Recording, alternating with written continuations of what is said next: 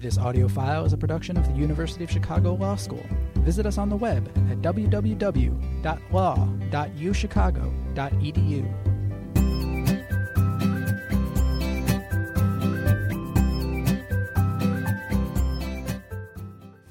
So thank you very much. It's a great honor uh, to be invited to give the Dewey lecture. And as well, thank you for the warm introduction. Um, since, since the uh, integration of the concept of human dignity into the uh, Universal Declaration of Human Rights, human dignity has become a, a major concept in, in legal constitutional thought. Uh, and there are very interesting questions. I mean, uh, uh, is human dignity the, the source of all rights, the way it's in the German constitution? It's sort of the preamble for all rights. Uh, since humans have dignity, therefore they are entitled to rights, etc. Is it, is it a, is, does it designate a domain which is actually outside uh, uh, the particular realm of all human rights? Is designate a particular right into itself? For example, in the Geneva Protocol, the, the use of human dignity is particularly directed to uh, against um, uh, degrading um, prisoners of war and others, uh, etc. So, so uh, there, there's a quite complex discussion in the literature about the particular legal use of the of human dignity in, in legal material. By the way, in the Israeli case, since uh, there isn't a, a, kind of a robust um, uh, Bill of Rights, the, the, the mention of, of, the, of human dignity becomes a, a, vehicle in which the Supreme Court has, has been pushed and uh, has been integrated uh, uh, rights into the legal system. So it's very complex, very question actually what is exactly the, the force of that use. There great work. Uh, there is actually a very a, a great article by Neomi Rao that, that has the title of my lecture, Three Concepts of, of, of Dignity, that does a, a, fantastic work in analyzing how the concept works in different legal traditions. Uh, there's also a, a, wonderful work by Christopher McCrudden on, on this subject.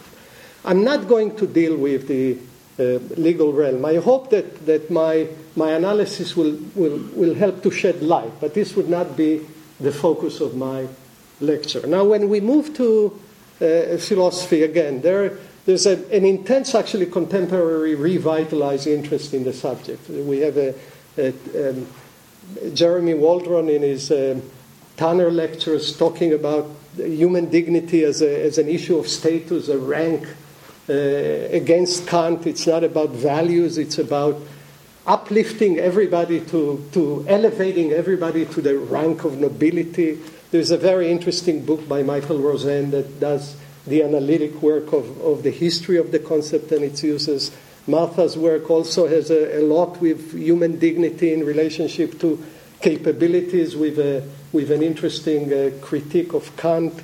Uh, uh, claiming that actually the source of human dignity does not lie in our capacity for kind of detached, rational thinking. It's more interrelated to our animal being. Thus, Martha wants to extend the concept of dignity to other species.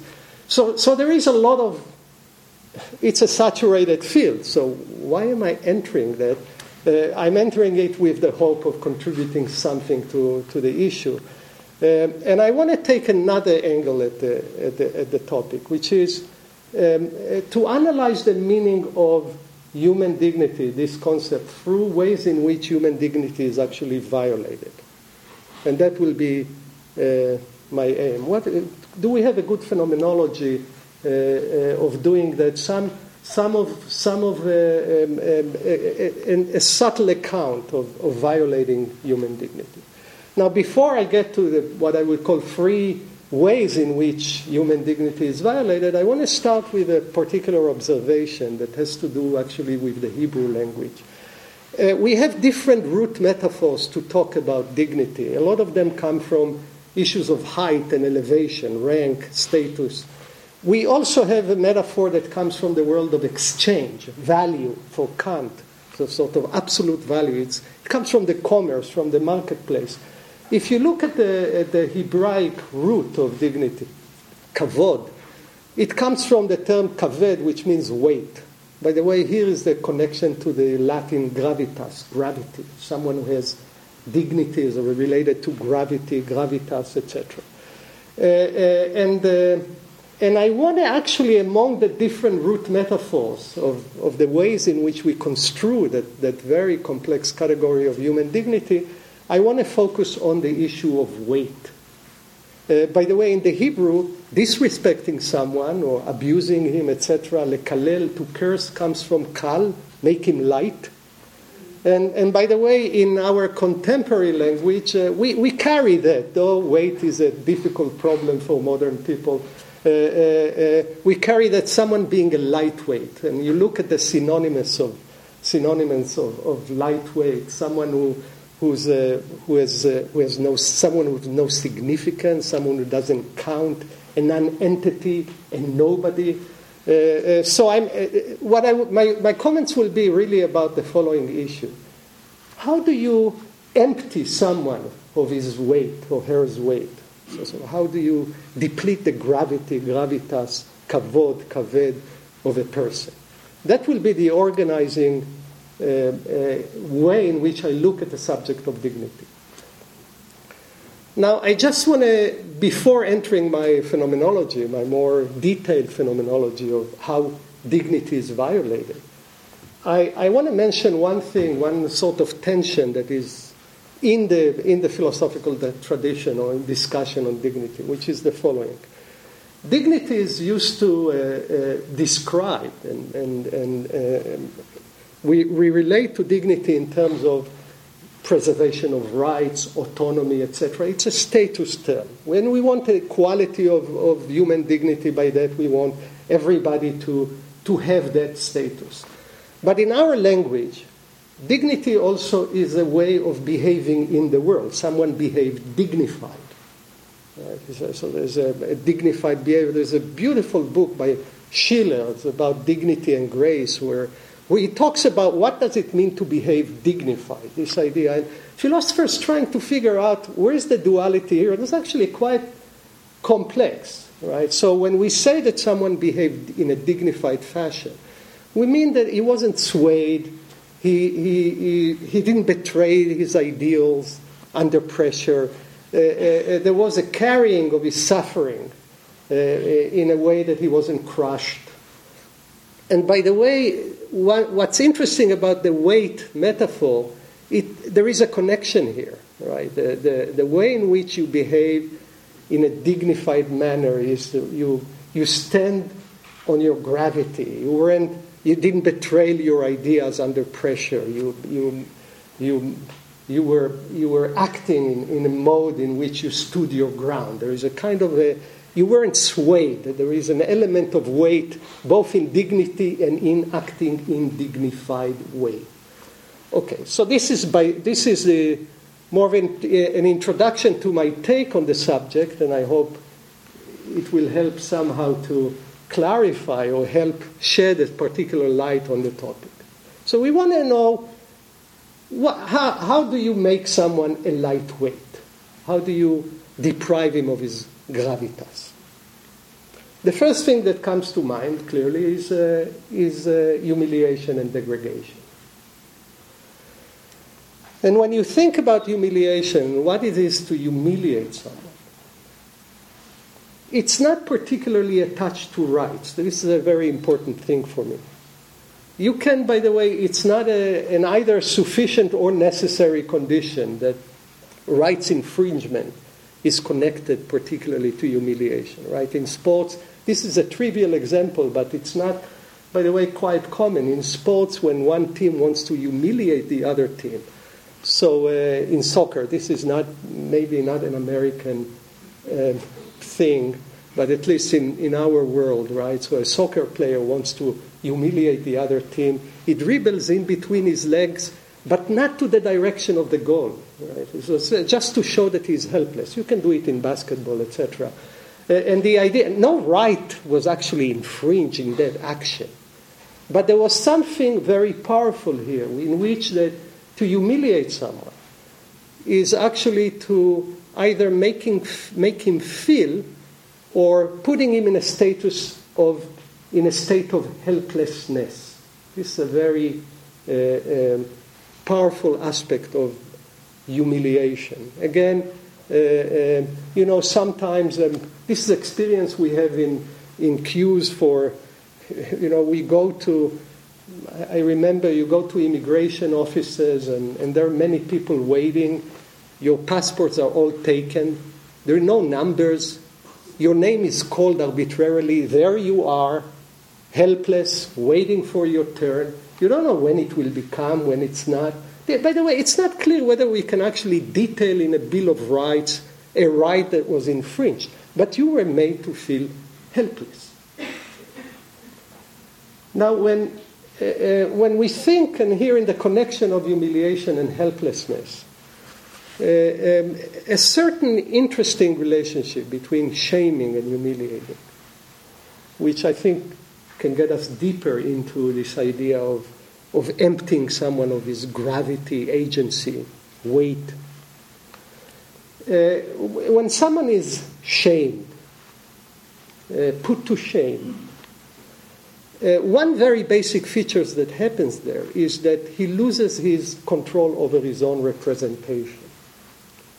He doesn't have the power to represent himself to the world the way he or she wish to represent themselves to the world, right? You, it could be trivial again. You might, you might, it, it doesn't have to involve anything wrong that you have done, but something you don't want to show to the world, right? You sing loudly in the shower and you realize that the whole neighborhood is listening.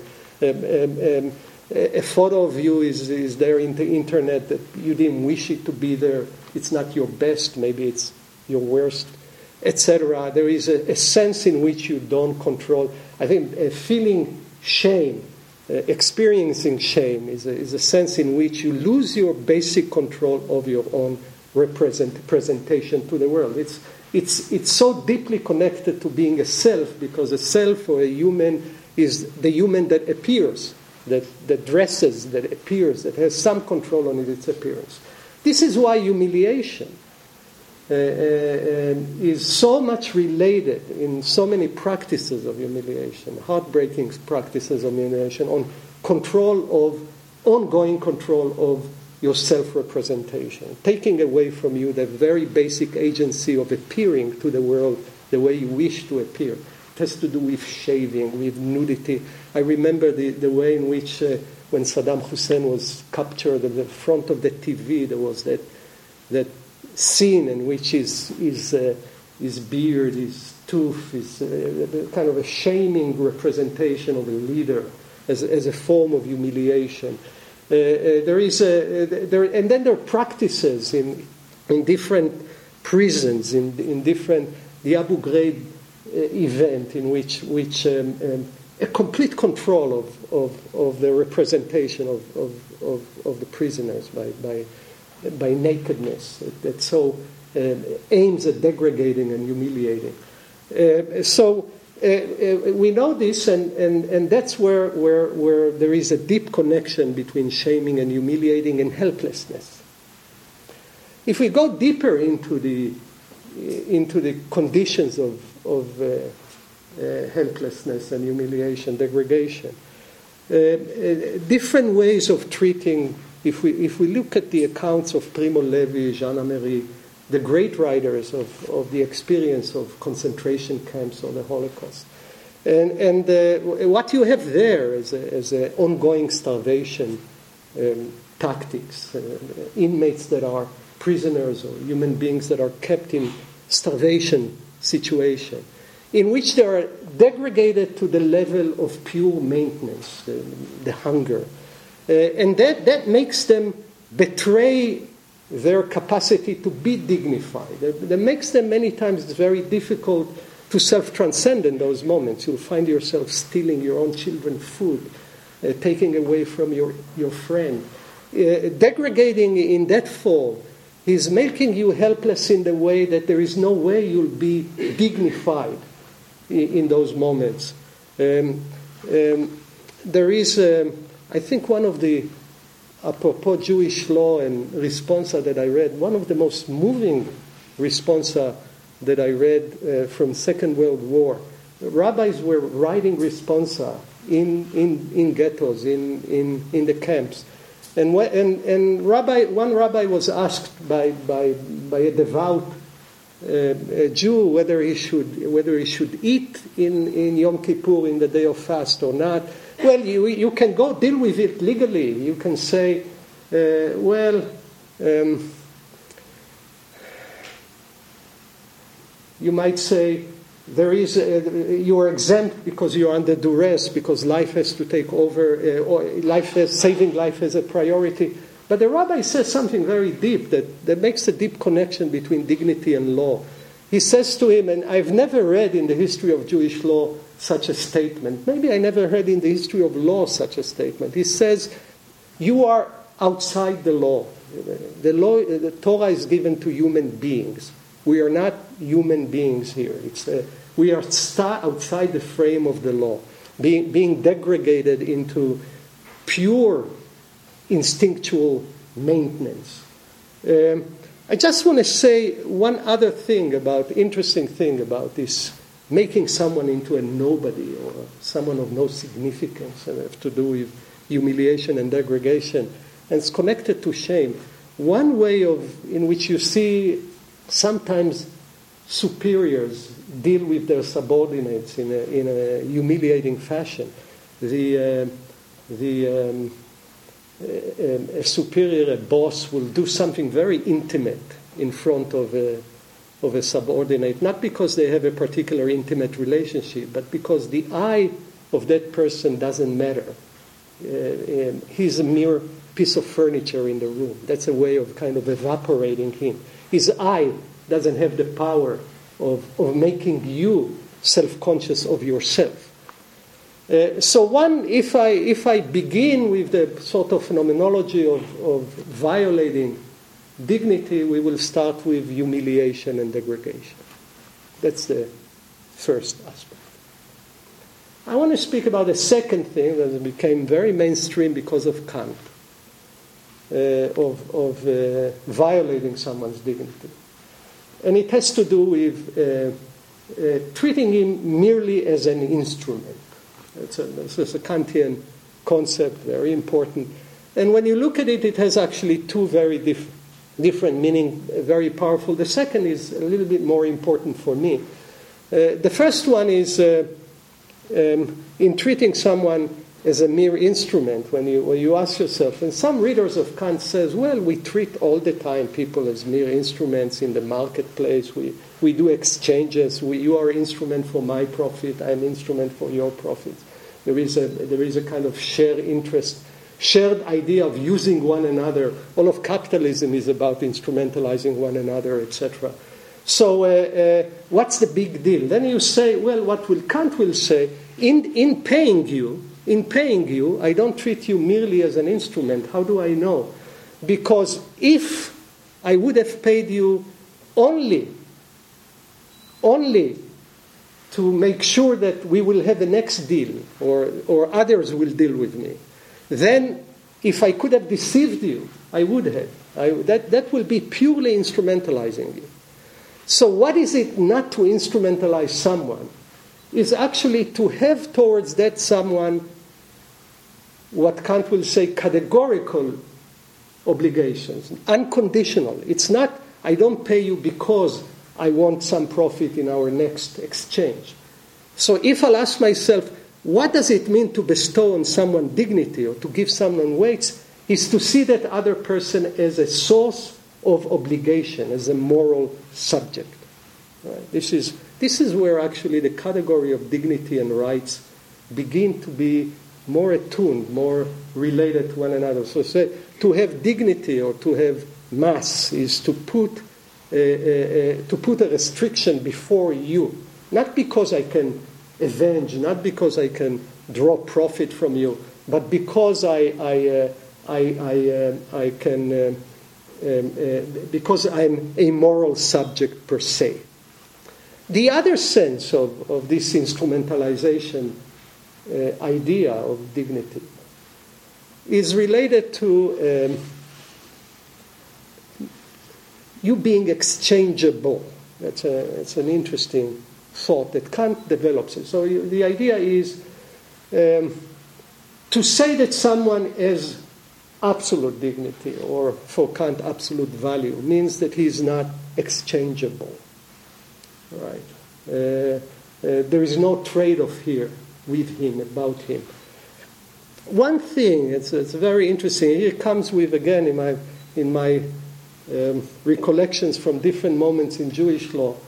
Uh, a lot of discussion, I think, is not only particular to the Jewish tradition, is the dignity of the dead. Philosophers have trouble with that. After all, the dead doesn't feel anything. Why do we have obligations towards the dead, etc.? Uh, but here, actually, it captures something deeply Kantian.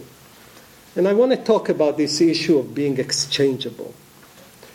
An interesting law, the ritual practices in different traditions uh, uh, uh, of mourning. And in Jewish law, there is, uh, um, you sit for seven days, the Shiva. It's, it's considered a therapeutic, very powerful, cathartic moment of mourning community comes to comfort you, etc. There is one law which I think is more the most interesting legal moment in laws of mourning, which is that if there is someone who doesn't have mourners, nobody is there to mourn for him.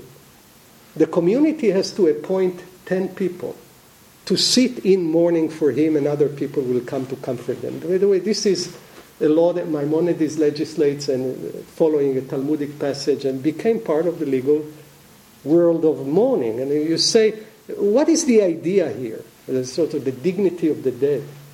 Uh, the idea is the, the absolute revulsion of a moment in which someone disappears and it's not noticed. Right? Death that doesn't leave a mark as a, as a shock, as a scandal uh, from the point of view of dignity of humanity. Right? So there is a, a, a, certain idea, it's a very powerful concept in which the community as such has to mark the fact that someone is missing, someone is no more there. Uh, and this is, has to be the idea of ex, uh, being exchangeable in a, in, a, in a purely instrumental world, right? You, you, you gone, then someone, someone else takes your place, right? And, and, and then the, the fact that you're missing is not noticed. And, and there is an obligation on, on the community uh, uh, to.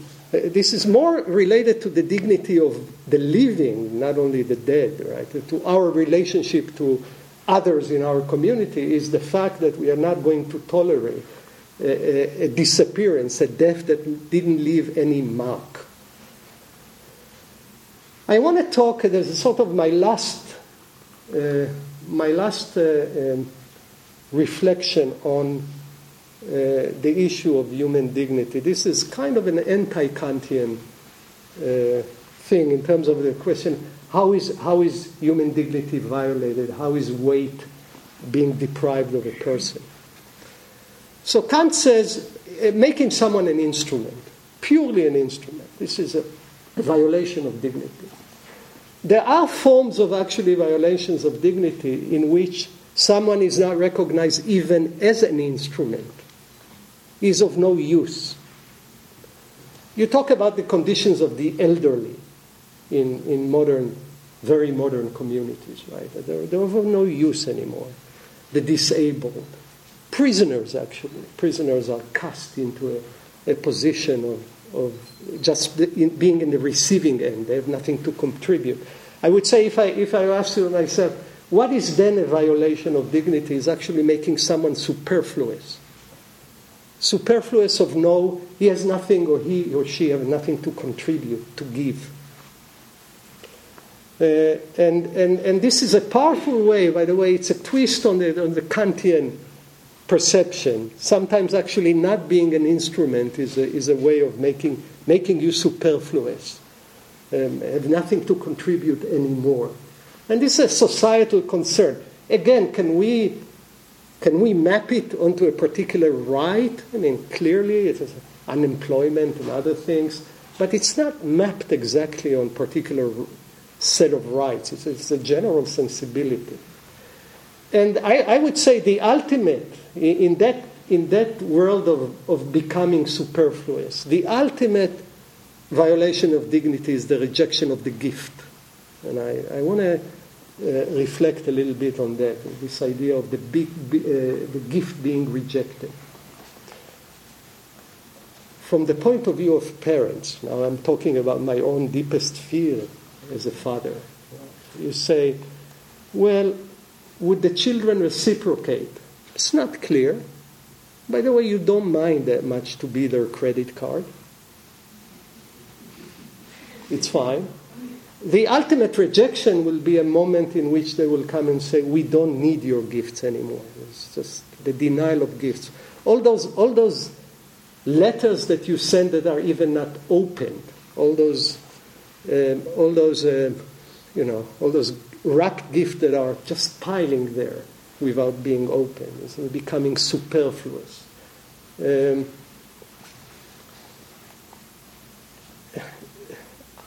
the first rejection of the gift, right, that we know in, in the Jewish tradition, the first rejection of the gift, the story of Cain and Hevel, Cain and Abel, right, where they're both giving offering, mincha. They, they're both bringing an offering to God. God rejects the gift of Cain, right? And there is something very interesting that's happening there. Because that rejection is also the origin of violence. Right? It's, the, it's the story of the first murder. Right? Cain then comes and kills, his, murders his brother. The murder of the brother. Uh, that has to do with rejecting of the gift.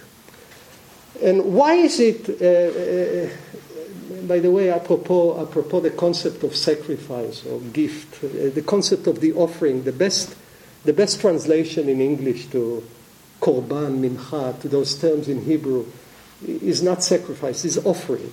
What's the difference between an offering and a gift? A gift is someone I give from my hand to your hand. You're under some so called obligation to receive and reciprocate.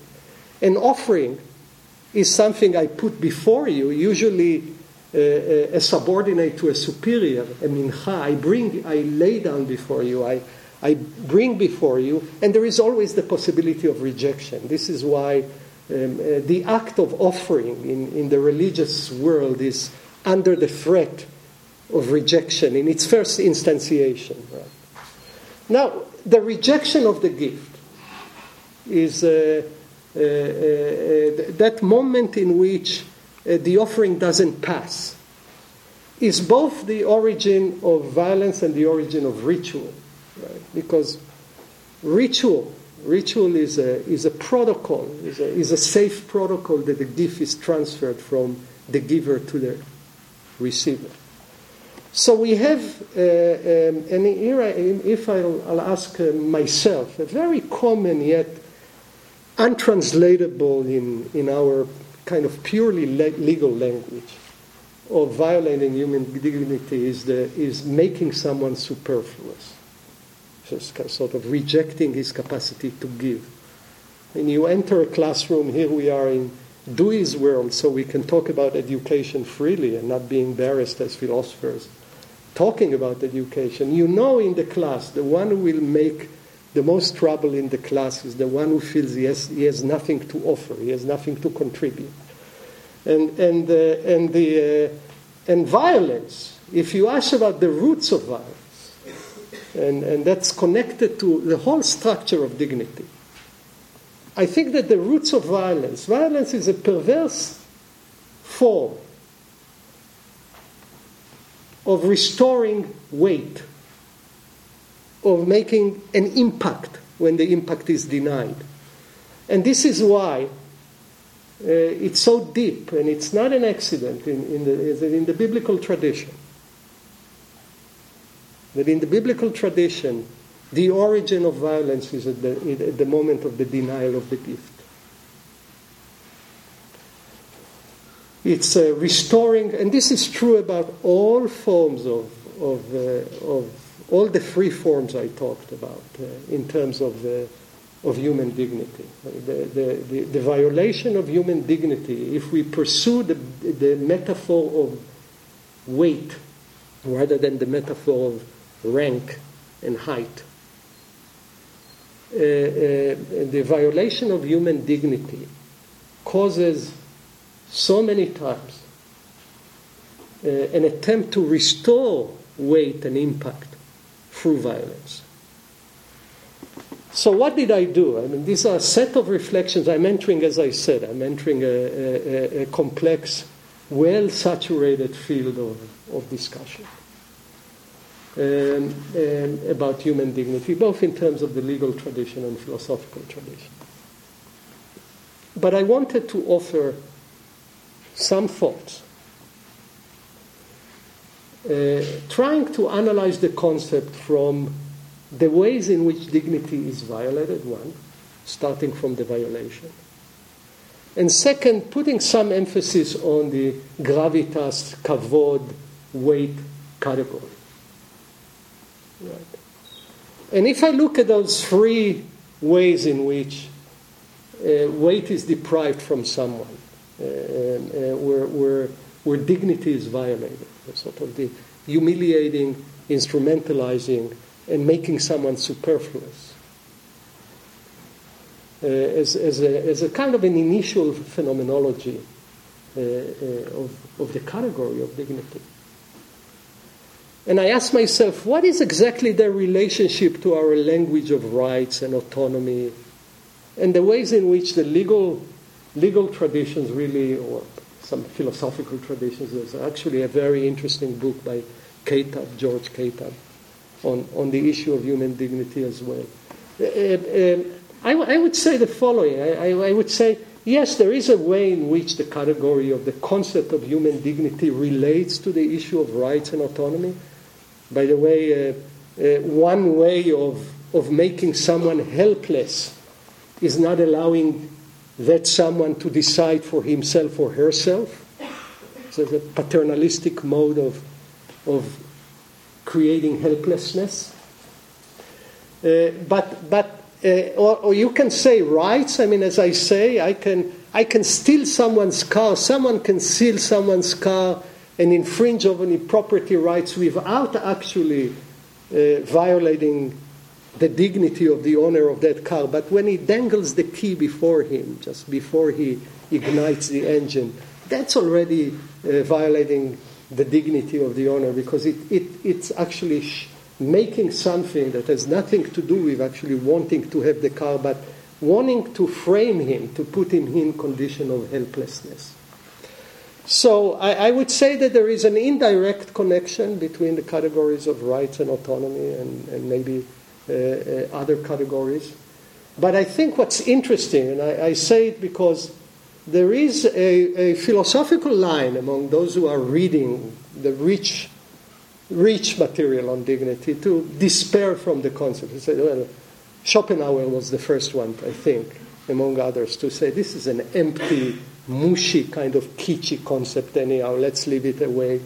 Uh, uh, and other, other theories, I think actually it has, it has an immense role because it captures a whole realm of, of uh, um, um, interaction, human basic mode of interaction.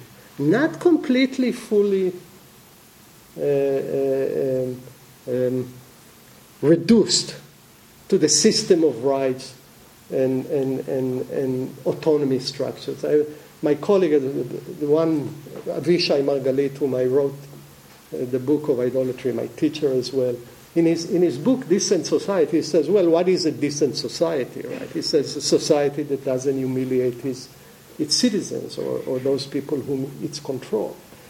And, uh, and, uh, and again, uh, this could be uh, legalized, but it could be the, in the manual of the civil servants who, in the way they do queues or other things. It's not fully captured. It's a rich category that, uh, that has its wings far beyond our, our Bill of Rights and other categories. But it's, it's rich in the sense that it, has, it, has, uh, it, it articulates all that sphere of human interaction in which, the way I wanted to put it, in which the gravitas of someone, the weight of someone, is, is being deprived, is becoming, is made into a lightweight, a nobody, someone who doesn't count, someone of no significance. So, uh, uh, and there is a lot of work, human work, political work to do, which is not fully captured by the law, though could, to a certain degree, inspire some legal work. So I, I, I want to thank you for, for listening to that and hope that entering this field through that prism, I shed some light on the, on the problem, on the question and concept of human dignity. So thank you very much.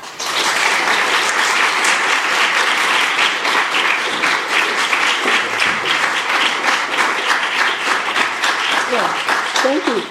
That, thank you very much. That, that's very rich. And um, I, I think I will start off with a question because we, we now have about, I would say, about 30 minutes, 40 minutes for questions, and then we'll have a reception outside when you can talk to Professor Halbertal more informally. I guess I want to press you on the, the more skeptical side. Okay, I guess it comes from the fact, which is a very American fact, that we constantly in bioethics have heard appeal to this concept as though it has some crystal clear unitary meaning and it can serve as a debate stopper because you know particularly with religious traditions in play they'll just say oh well it seems to me that this whatever it is whether it's ending the life of somebody who's in a permanent vegetative right. condition right. or whether it's abortion or whether it's human cloning this violates human dignity. I'm not going to tell you what it is. We all know what it is, and right. then the debate stops. Now, what you, I think it, you've already shown that it's actually much more complicated than that, and right. that it's a network rather than a single unitary meaning. But I want to press you on where, okay. where does that go? I mean, okay. does that mean that you shouldn't appeal to it politically and legally unless you're prepared to say more, much more concretely yeah. what particular part of this network am I talking about and why? Right, right. So, so let's. Uh, so thanks for the question. This is a really uh, difficult and wonderful question. So, let's take the issue of end of life, uh, where the dignity is thrown into that discussion. It's actually thrown by both sides. Sure. Yeah. So you say, well, part of respecting someone's dignity means respecting his, his or her autonomy to decide when life ought to end. And needless to say that in our our modern condition, uh, our, our medical capacity to prolong life, sometimes puts the, the patient and person in a degrading yeah, situation okay, of yeah. pain, degradation, etc., loss of control and everything. So, so you appeal to autonomy and say, if you want to respect that person, give that person the autonomy to decide to end his or her life. That's just. Then comes then comes a, a kind of a, an attack from the religious uh, uh, traditions, right, where you say, well, um, that means that human life is being degraded because its value is dependent upon you wanting it. Right? As if the source of the value of life is the fact that you desire it. And, and life as such, right, is the condition of having desire. So I'm, I'm, not saying not to use it, but here we come to uh, it's a contest, contested, uh, what we will call an interpretive category, a rich one. Here we will come to another subject which actually I didn't touch upon uh, because I was so geared at giving a proper phenomenology. We have to ask ourselves what is actually the source?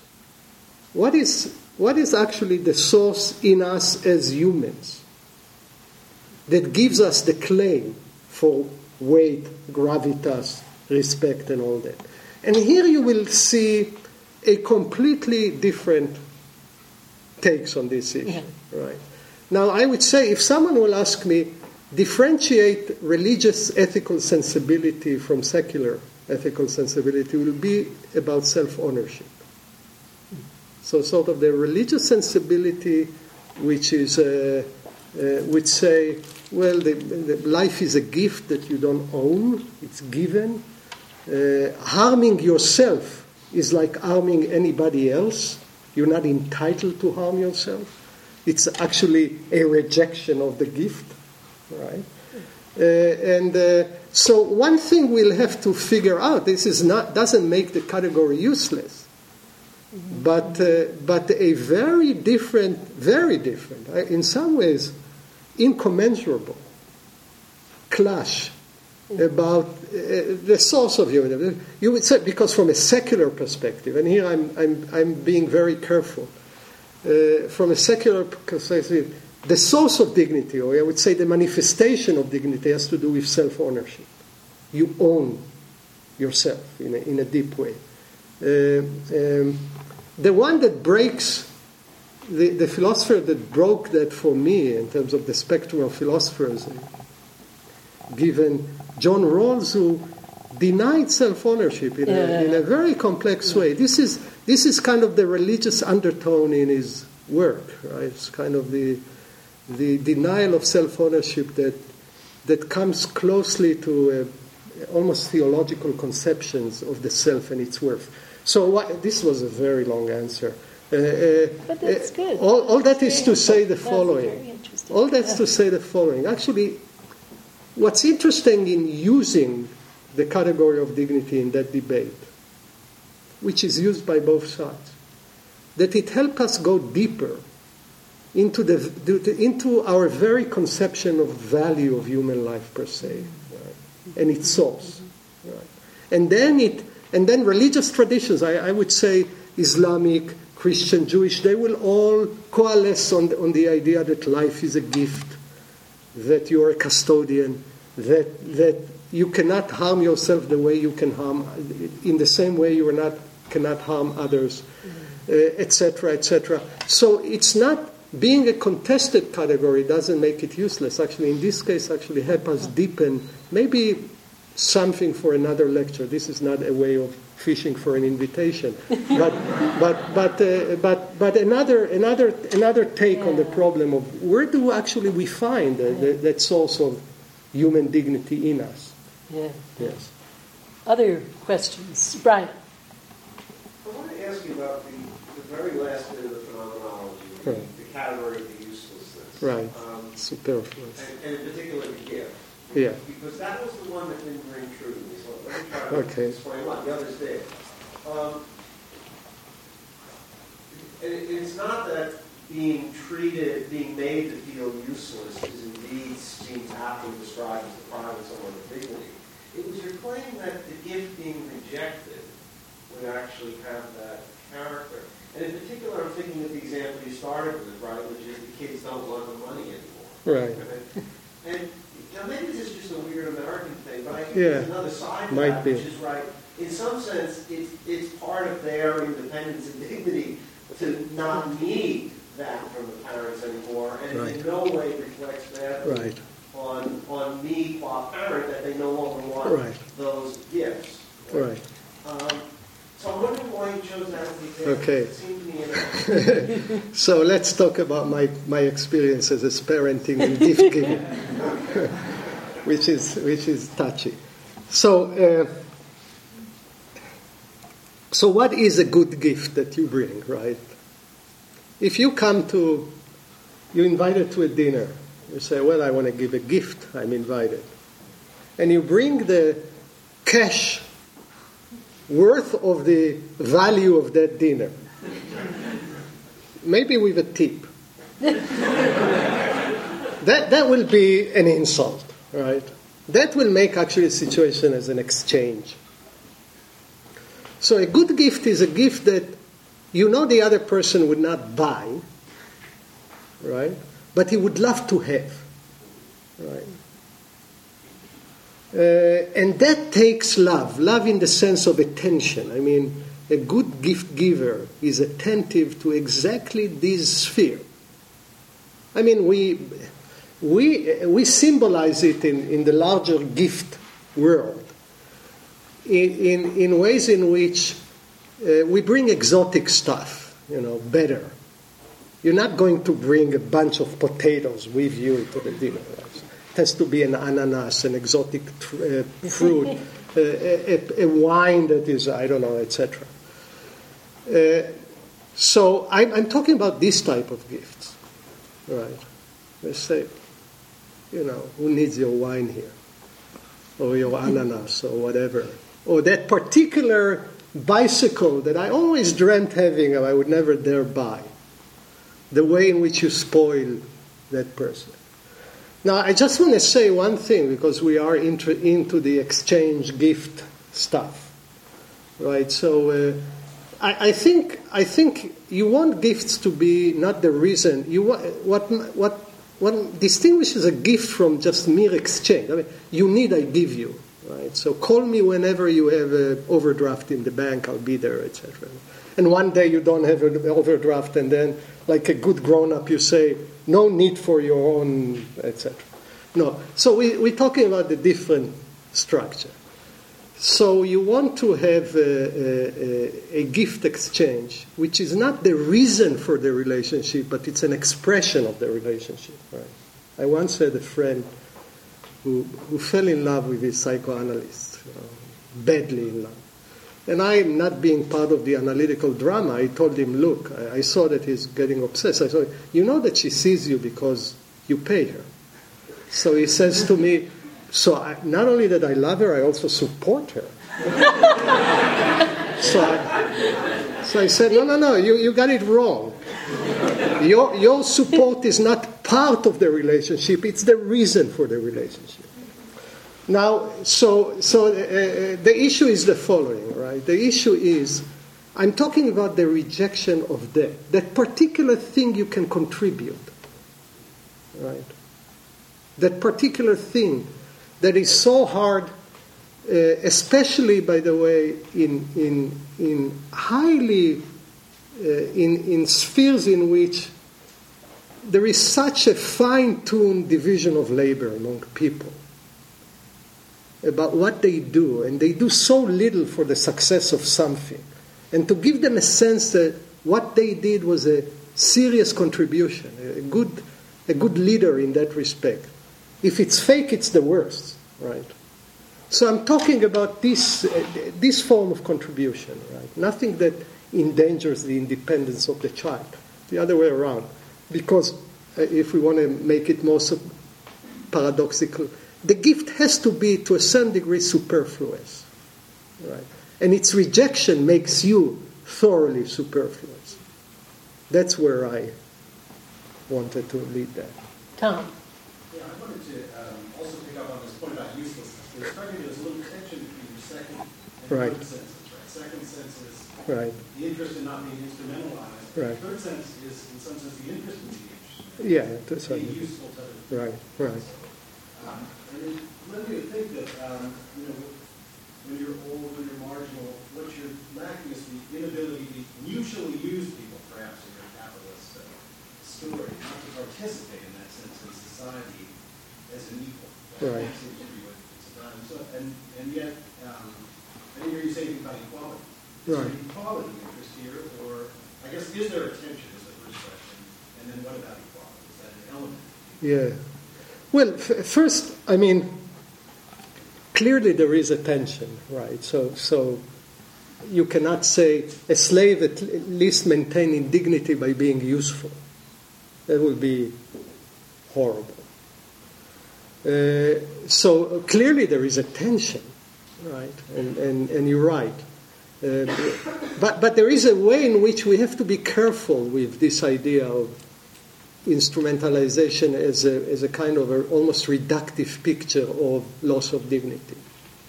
So you, you look at the elderly and good societies, right, as those who make their elderly genuinely feel useful.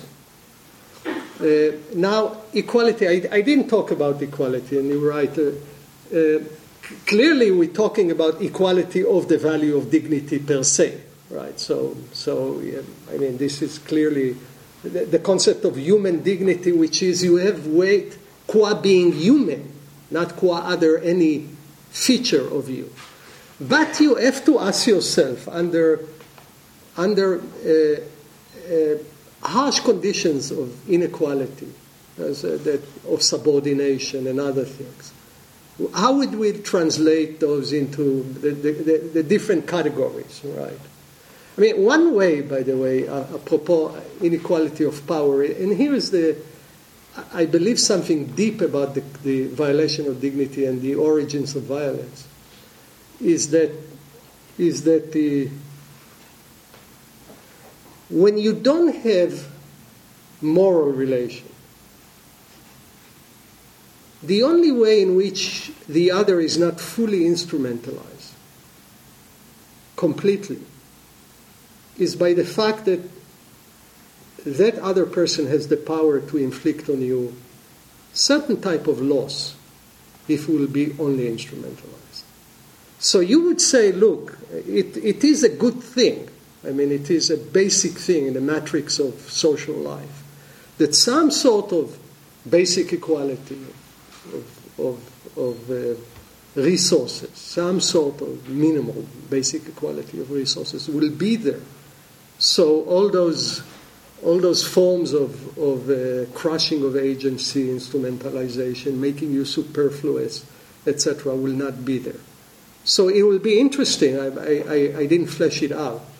What will be uh, an economic structure, an economic order, uh, that in, which, in which weight is not going to be deprived of people? The weight that they deserve qua being humans.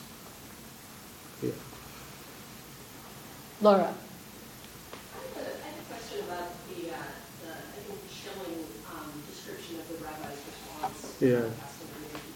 I have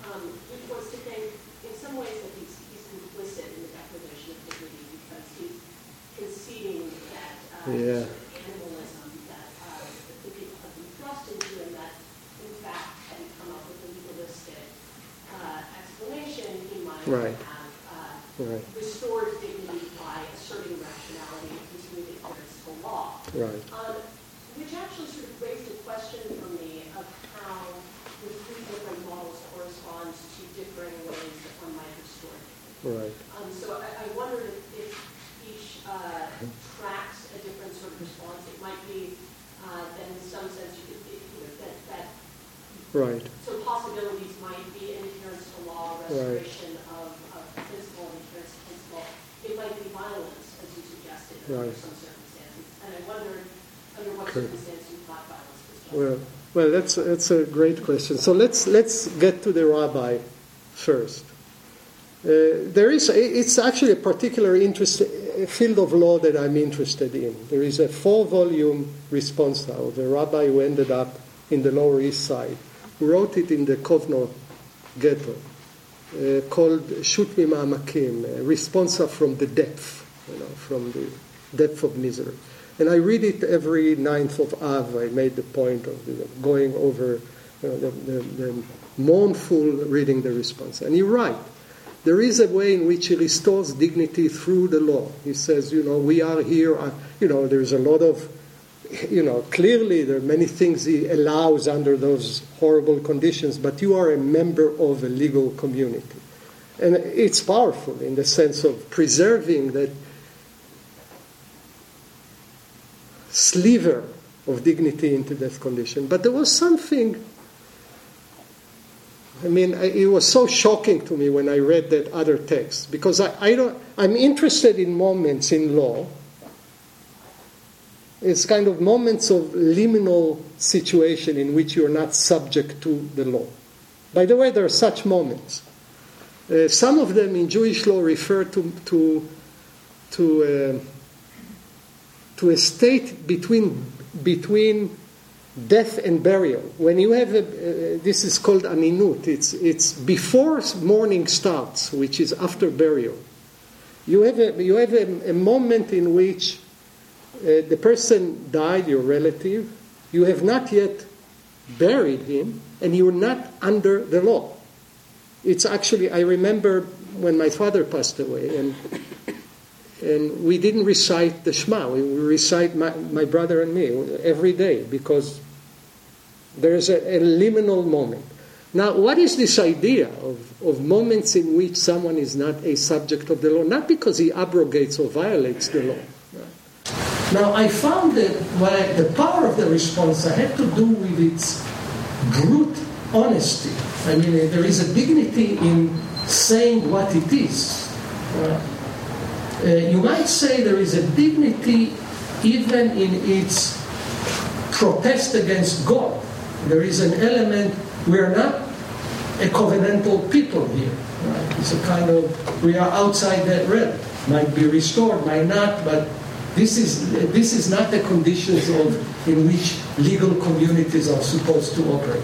I mean, I'm not sure. I, I saw it so. First of all, I, I was shocked to hear about it because, I mean, uh, and and but I can see the power of it. I can see even the dignity in actually declaring it for what it is. And almost uh, it was the it was the rabbinic analog, analog to Primo Levi. You know, it's kind of. Uh, so I, I, I, would say that. Now, it comes to the other issue of of it comes to the other issue of preserving dignity in this kind of a stoic way of retreating to the inner citadel of the self, which I don't, I mean, I admire, but I, I, I have ambivalence. Well, Martha has taught me a lot about these issues, right, as a reader of, of her work on, on Hellenistic ethics. Uh, one thing that you do, you know, there will be an inner citadel where what you think about your oppressor. He would never be able to take that from you, uh, etc. There is this kind of inner, preserving your inner dignity by retreating inwardly to, to the depth of the soul. But that's, uh, uh, that's peeling from you more and more aspects of actual life in the way that sometimes I think of Stoicism as a preemptive death Right? You say, well, you're not going to be attached to things you don't control. Right? Because then you'll be completely vacillating into the manic depressive state of the world. And that, well, so then, but abnegating or preemptively cutting attachments is, is announcing yourself out of fear to a certain degree, dead before the thing happened. So I, I, I, you know, clearly, you know, the heroism of people's capacity to and there is an argument that humiliation can never happen in a, in a kind of fully subjective view because there will be always an internal realm in which you can withdraw that would not be controlled by anyone. That's surrender. That's a surrender of the whole thing that actually you, you might say you deserve as a human being. So I am, an, I, I'm ambivalent. I'm both, I admire, I would say, I am an ambivalent admirer of those inward practices. Clearly, when you're there, this is noble. So that's. So. I was going to ask something about control, but now you really have me caught up in this last question. So let me push back a little bit on that. I, I think you're being uh, too easy on law, and certainly on the rabbi involved. And it feels like it has much more to do with time Right. So let me just make a claim about that, and then I'll ask the question, and you could respond to either one. I mean, the startling response, you know, we don't really believe it, right? I mean, it's more of a metaphor. I mean, if the question had been not, uh, do I have to fast on Yom Kippur, but, uh, you know, I never liked the guy in the bed next to me, on the floor next to me, do you mind if I kill him? I mean, the rabbi would not have said, yeah, go for it. Law is completely suspended in your animal state. I think what's being suspended there is any law related to time. You don't have to worry about the calendar, the holiday, doesn't mean anything. And the same thing you notice with your example of the onaim. And you're not, you, you can't go commit armed robbery before the funeral. You're only like, you know, sure. things related to time. Sure. You know, you don't have to worry about the time of the Shema. You can get away with not lighting candles. I mean, you can do things. So I think you're, you know, you're making it sound like all the laws at stake. Right. Yeah. That feels a little bit unfair. Okay. So let me just tie it to control, okay. and then you can comment on either one. I thought there was something really interesting. It's back to Professor Nussbaum's question. There was something really interesting about the examples you gave of the humiliation, which I think ring true for everybody. So I'm humiliated if the person, if my captor makes me strip or have sex or do this or be dirty or whatever. But what's interesting about those things is that there are a lot of other people who give up exactly those things of themselves in moments that to them seem sublime. Mm-hmm. You know, they join religious orders or they have love affairs and they do the very same things. They give up their clothes, they do this, they whip themselves. And so there's something very interesting about the right. fact. Now, so it might just be, well, it all boils down to consent. Right. But in that case, we don't need the word dignity, we could use something else. Right. Wow. So, a few questions here. Uh, Well, I, I think what he meant, and that's a good thing that you corrected, he didn't mean retrieving to a state of moral anarchism. Uh, you know, there are precepts of natural law, etc., that have to be observed. He meant, I don't think only time, positive laws.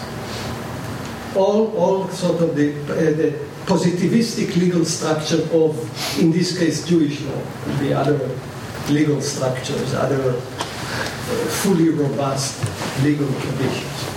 It could be, by the way, laws that are not time bound. I can, if you want, I can do the, uh, you know, putting a mezuzah is not time bound. Other things.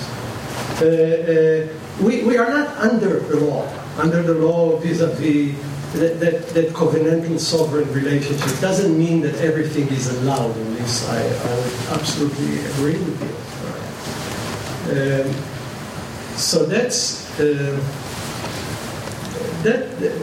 I, I stand corrected in, in clearly that's what I meant. Clearly, the aninut, uh, the the onen, that, that moment of liminality, uh, which is not uh, um, throwing away all restrictions towards others, but it is actually a deep declaration. It's, and it's not. It doesn't say, "Look, you don't have time." It doesn't come from the the realm of excuses and duress. That's what was interesting about this question, this answer. It was a kind of an exclusionary reason.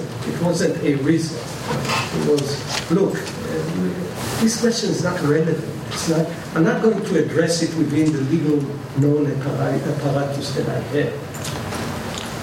Uh, now, can people humiliate themselves? I'm, I'm sure they can.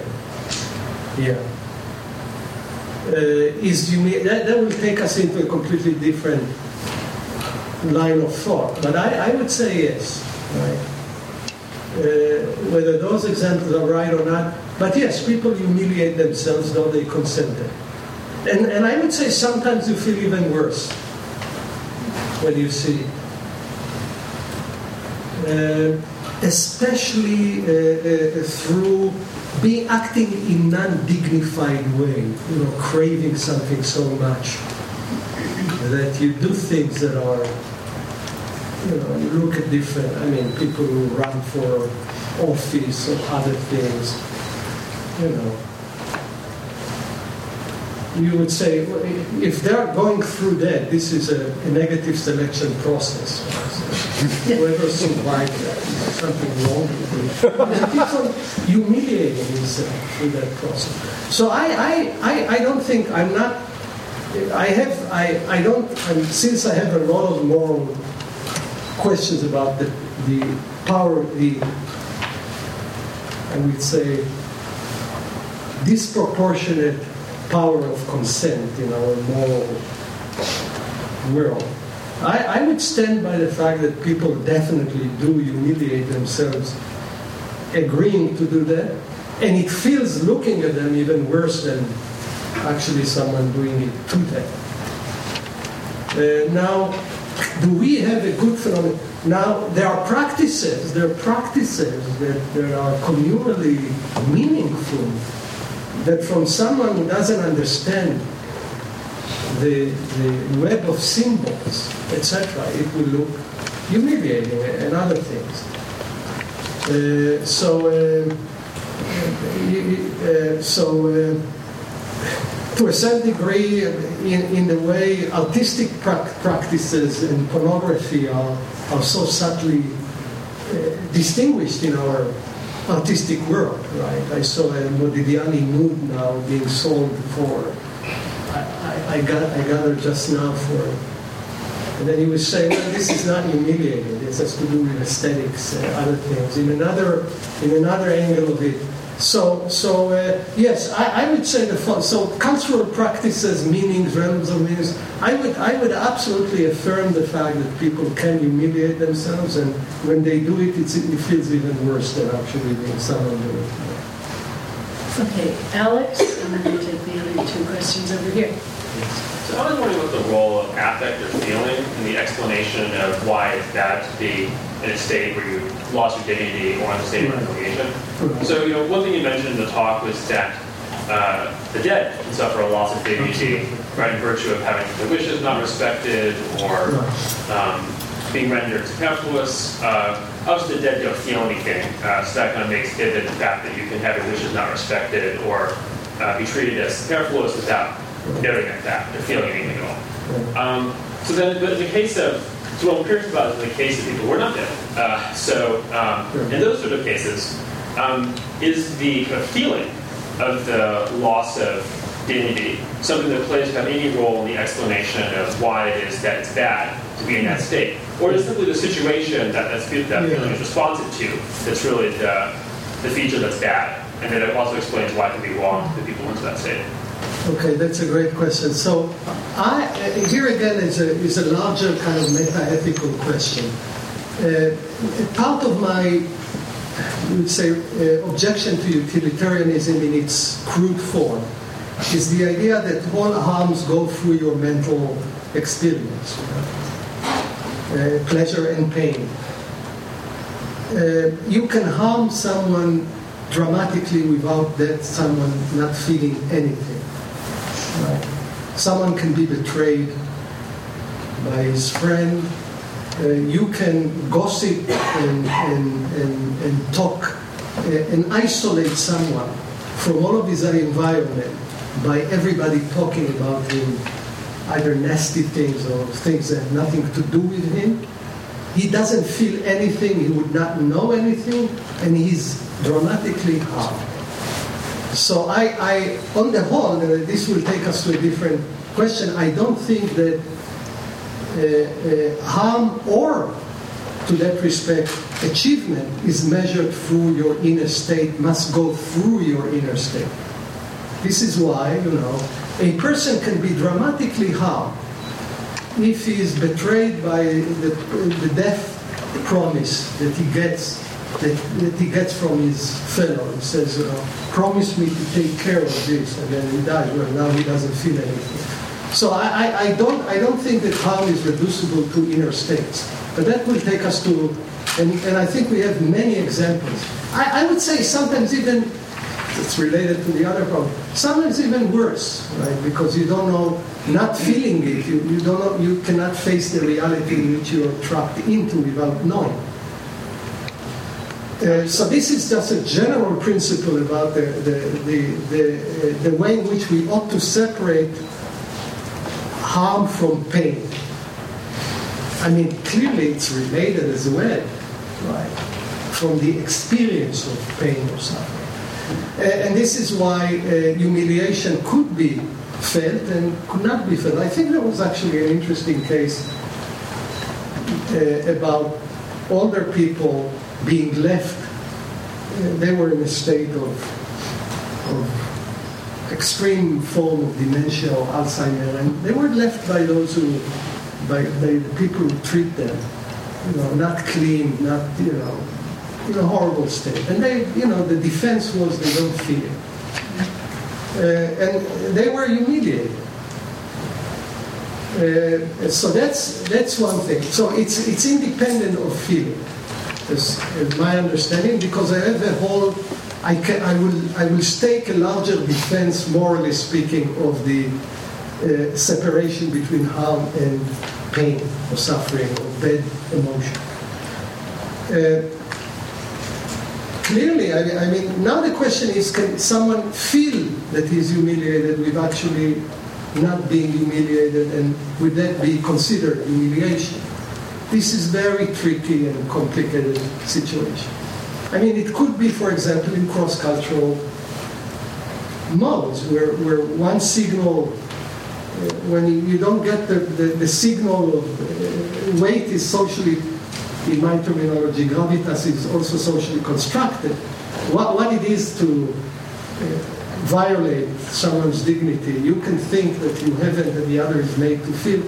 Here again, I'm not sure he's made to feel. There, is a whole a structure of, you might call sub, uh, sub-subjective or, or common subjective communal experience of what does it mean to, uh, uh, uh, to be with it. So I, I, I would say um, feeling humiliated is not either uh, uh, necessary or to a certain degree even sufficient condition for humiliation. Yeah, and blue sweater, and then the gray sweater after So, Adam, just follows up on Brian's question uh, a little bit. I wonder whether it might be useful The to gift, distinguish. the gift question. Sorry? The gift question? Yeah, the, the gift question. I wonder whether it might be useful to distinguish between violations of human dignity and violations of dignity. Uh, if you think about some of the examples that you used, uh, you know, the son rejecting the gift of the father, or the student not respecting the wisdom of the teacher, these seems like these seem like violations of dignity, but not necessarily violations of human dignity. So you might think my paternal dignity is violated, or my professorial dignity is violated. there might be humiliations uh, too that uh, don't quite amount to violations of human dignity. There might be insults short of, you know, that, that don't quite qualify as violations of human dignity.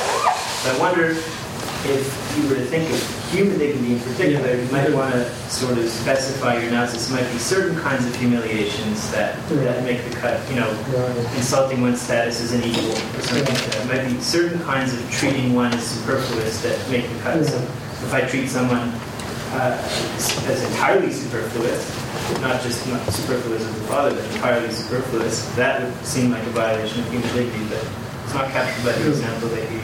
Good. So, so let's come back to the. I, I think here in the Arabic it's very interesting. Karam means dignity and generosity. Or there is a there is a relationship here. It's, it's actually very powerful. So you would say the following: uh, You want the capacity to give per se to be a human independent feature. Being human is the capacity to give.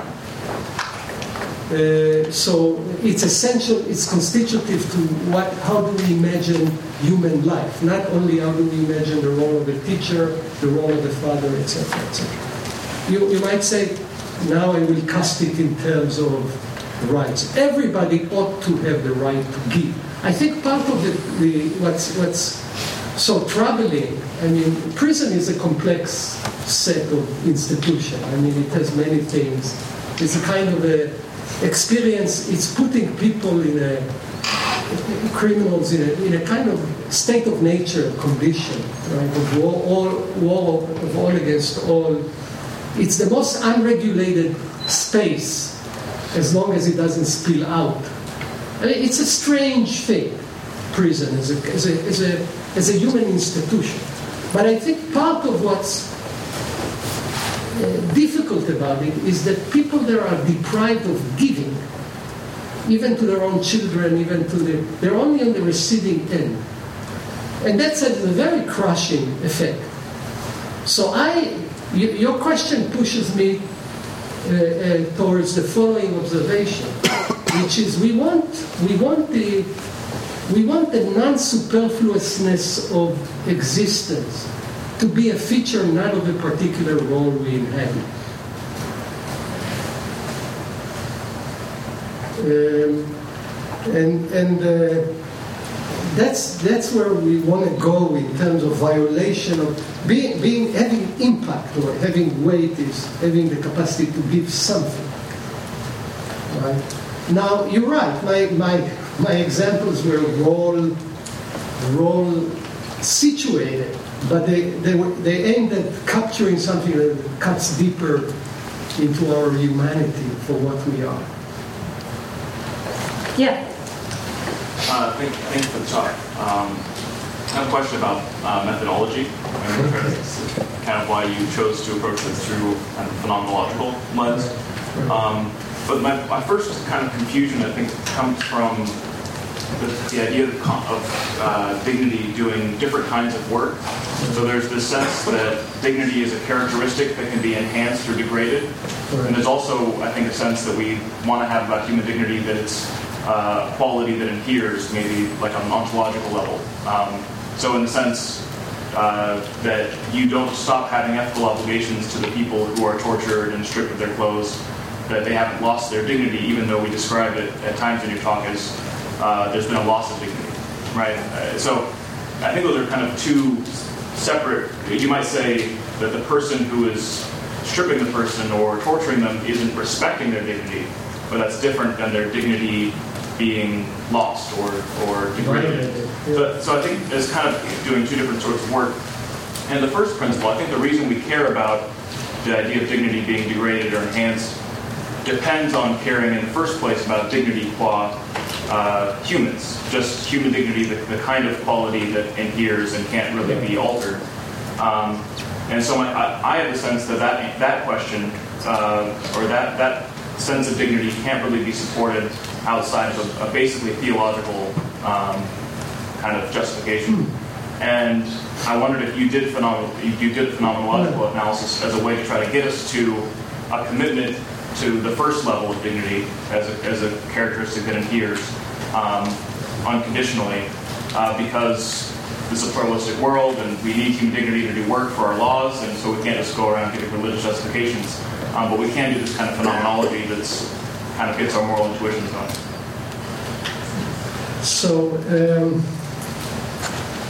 this is a, this again a very complex question. Uh, I think that there, there is a way in which we deserving, we people are entitled to dignity, who are being humans. The fact that they have dignity is more complicated, right? So sort of the ontological commitment is not, well, everybody has dignity who are being human. Everybody is entitled to dignity who are being human. And this is why I think there are spectrum of violations and degradation, etc., etc. And some some people their dignity is violated. Right? People's uh, people dignity is violated in the different contexts. So this is why, if you want to talk about sort of my my ontological uh, uh, commitments, is not in a kind of uh, raw notion that people have dignity are being humans. No. It's in the raw notion that people are entitled to dignity, they have a claim for dignity are being human. And this is why it can be, they can be deprived of it. By saying that qua being human, people have dignity, you would say, well, then for you cannot deprive it from them. No, no, no. People qua uh, uh, dignity, qua being human, they're entitled to dignity, qua being human. Now, I, I didn't, and, and actually the, the first exchange that we had here with, with Martha, I didn't go to the question uh, uh, uh, uh trying to do the phenomenology, and I'm, and, and I, you know, methodologically, they always, the question always is, did it do some work? You know, whether it was philosophy, this, that, law. What I'm interested is, did we explicate something? I didn't ask the question, which is a, a, another question, which will lead us to different practices and, and, for example, end of life, other things, which is what's exactly the source of that entitlement?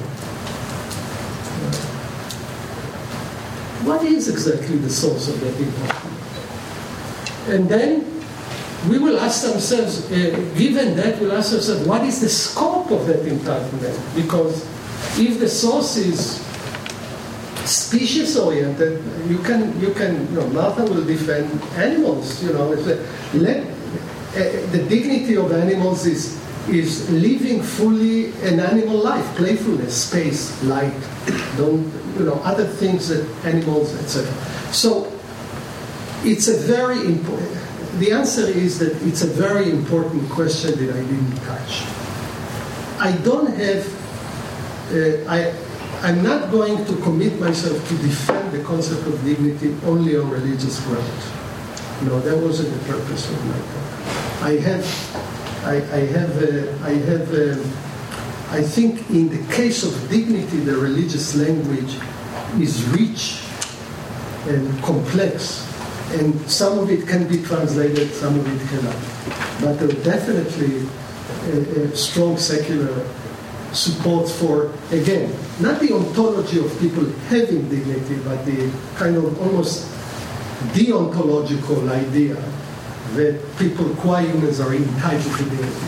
Now, what I did, I say, okay, we, the concept is complicated. Let's examine what does it mean to violate human dignity. And that was the question we tried to address. But thanks for the question. Okay, is there anyone who's been waiting whom I haven't noticed? Oh, Derek. Okay, that'll be the last question. Then we'll all have another 40 minutes to talk with Professor Halbertal out in the hall at the reception. Yeah, in some ways, this question is just tying up some things and related to what I'm still struggling with this. this. So, you, the examples you gave with, with the nakedness and the picture of Saddam were about being put to shame and suggesting that that was associated in some way, I don't know if it was an entailment or whatever, with the loss of dignity. Sure, it's an attempt to. Right, and so I think, I think, so I think, I think that the some of the questions on the floor have, at least for me, have been about whether one can be unsuccessful, right, in trying to put people to shame, but be unsuccessful at stripping them of their dignity. Absolutely. And you think the answer is yes to that? Yes, yes. Now, But yes, but it's a qualified yes. And I want to say something. Clearly, there are some people, I mean, in different situations of concentration camps, of prisons, of, of torture, etc., that, that that it's an unsuccessful attempt at, at degrading them. Right? It's a degrading behavior. Right? But, but you put people in conditions in which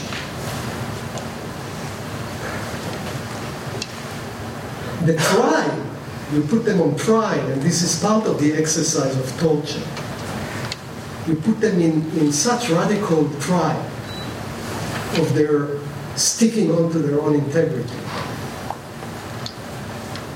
that, uh, that, that, that sometimes people will fail there and will come out of it in a sense of being crushed as human beings. Right? They have betrayed their principles. They have, they, they have responded with ultimate fear of your next appearance, etc. So uh, I'm, I'm, I'm saying it because I hesitate. Uh, uh, uh, I hesitate to the sort of answers that say well, truly so, humans at the end cannot be humiliated. Sort of ultimately, that's a kind of stoic. No, no, there, there are social, social structural conditions of degrading people. It can fail in the sense that some people, by the way, it's, it's a rare achievement in those conditions. Some people will maintain uh, the capacity to stand fast, to persevere, uh, not to not to betray their friends, telling things about them, etc. But but uh, so I, I would agree there, there there could be failed attempts at degradations. Then, I mean, that's, then I think it's going to be important to to be mindful of the examples that you use because I think that the torture and starvation example is very different from the nudity example, right? Um, I mean, because this was this idea of shaming someone is different, I think, from getting them to submit, breaking their will, right, through torture, through starvation. It's it's you know there the practices that you see in different uh, cruel forms of treating prisoners of war. So let's say shaving them. They're all shaved. Uh, and uh, and basically, what's what's going on about is that you lost the power to present yourself to the world. You appear every morning, you get dressed, you fix your hair, you shave, you don't shave. It's it's that sense of agency. I wouldn't I wouldn't undermine clearly this. You might say in these conditions, uh, uh, a certain form of, of of, rigid, of uh, inner strength is, is more easily achieved than under the stress of ongoing starvation. You're right. But I, I, I, that could break that could break people, and it's done to, to break people. Right? It's done to, and, and what it's done is the it's to undermine their very basic agency, I mean, which is so elemental, you know. A human, the human is the animal that gets. You know, it's a, another, another definition of humanity. Uh, Uh, the dressing animal, the appearing animal. So I, you're right. I mean, the, the, the will, this is easy, seems to us easier to resist. By the way, there is a, if it's ongoing, there is a corrosive, complicated effect that it has, even on those who have the inner power to resist in the way they will speak, they'll stand up, they'll, they'll state to whom they are, but there will be degrees of capacity to resist it. You know. Well, I want to urge us to come to the reception and discuss all this more, but thank you so much for this very.